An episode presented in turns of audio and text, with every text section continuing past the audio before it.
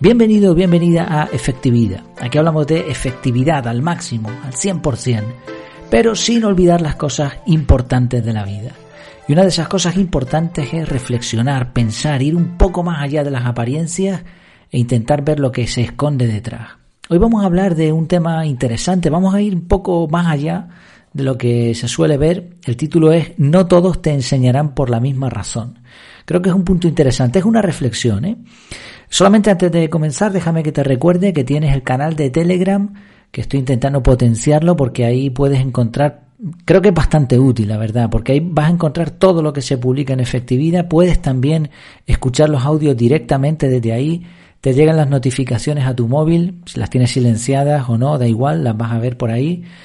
También vas a tener frases, fotografías con mensajes interesantes, infografías, también artículos, estoy haciendo curación de contenidos, artículos, algunos bastante buenos, pues los comparto por ahí. Yo leo bastante eh, y escucho muchos podcasts también de, relacionados con el mundo de la, del desarrollo personal, así que comparto todo lo que me parece útil.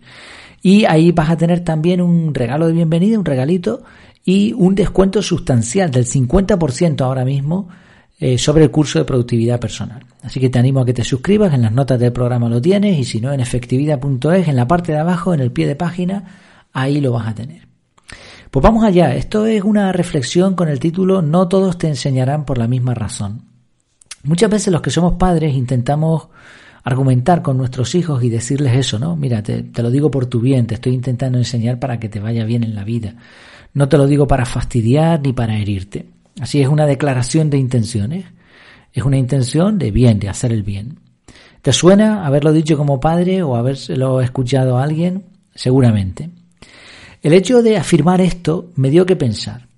Y es que el, el insistir en que lo hacemos por su bien, en el fondo deja entrever que no todo el mundo lo hace, te enseña por tu bien. Y pensando en esto se me ocurrieron algunas Mm, algunas formas de enseñanza con intenciones que no son tan buenas. Por ejemplo, hay quien enseña simplemente porque es su trabajo. Desgraciadamente en los países mm, como España, ¿no? en donde los educadores son funcionarios públicos en su mayoría, esto se da con más frecuencia de la que nos gustaría.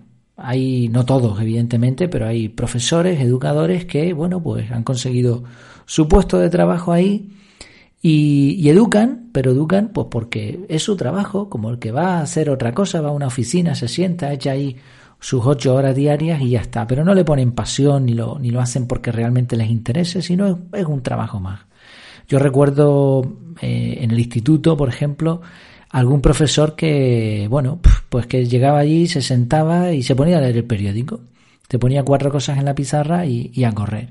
Y encima, como son funcionarios, pues difícilmente se les puede quitar de ese puesto porque se lo ganaron, por decirlo así.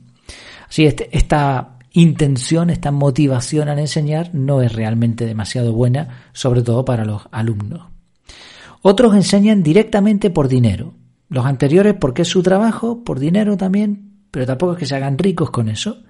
Pero si hay otras personas, sobre todo ahora se, se está dando mucho esto con los infoproductores si conoces un poco este mundo, sabrás que hay mucha gente que se está dedicando a hacer cursos, cursos, cursos. Algunos son por membresía, por una cuota mensual, otros son por una cuota por curso.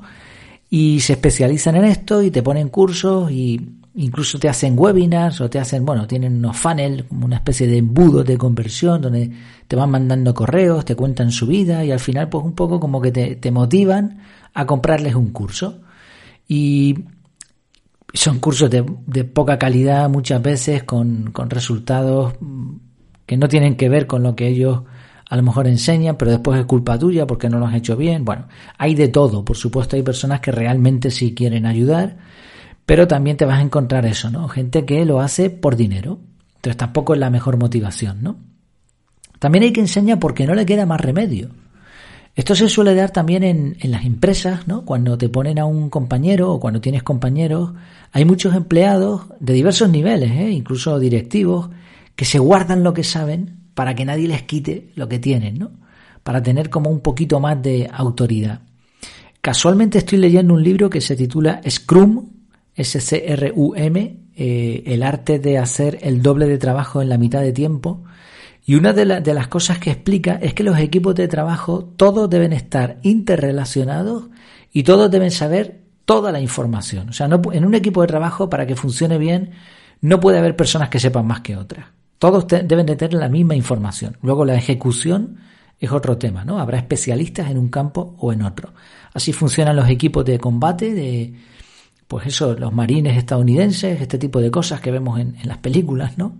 Funcionan así en la vida real. Y los equipos de trabajo que, consiguen objetivos y que, se ponen metas muy altas y, y las consiguen llevar a cabo, utilizan este tipo de sistemas.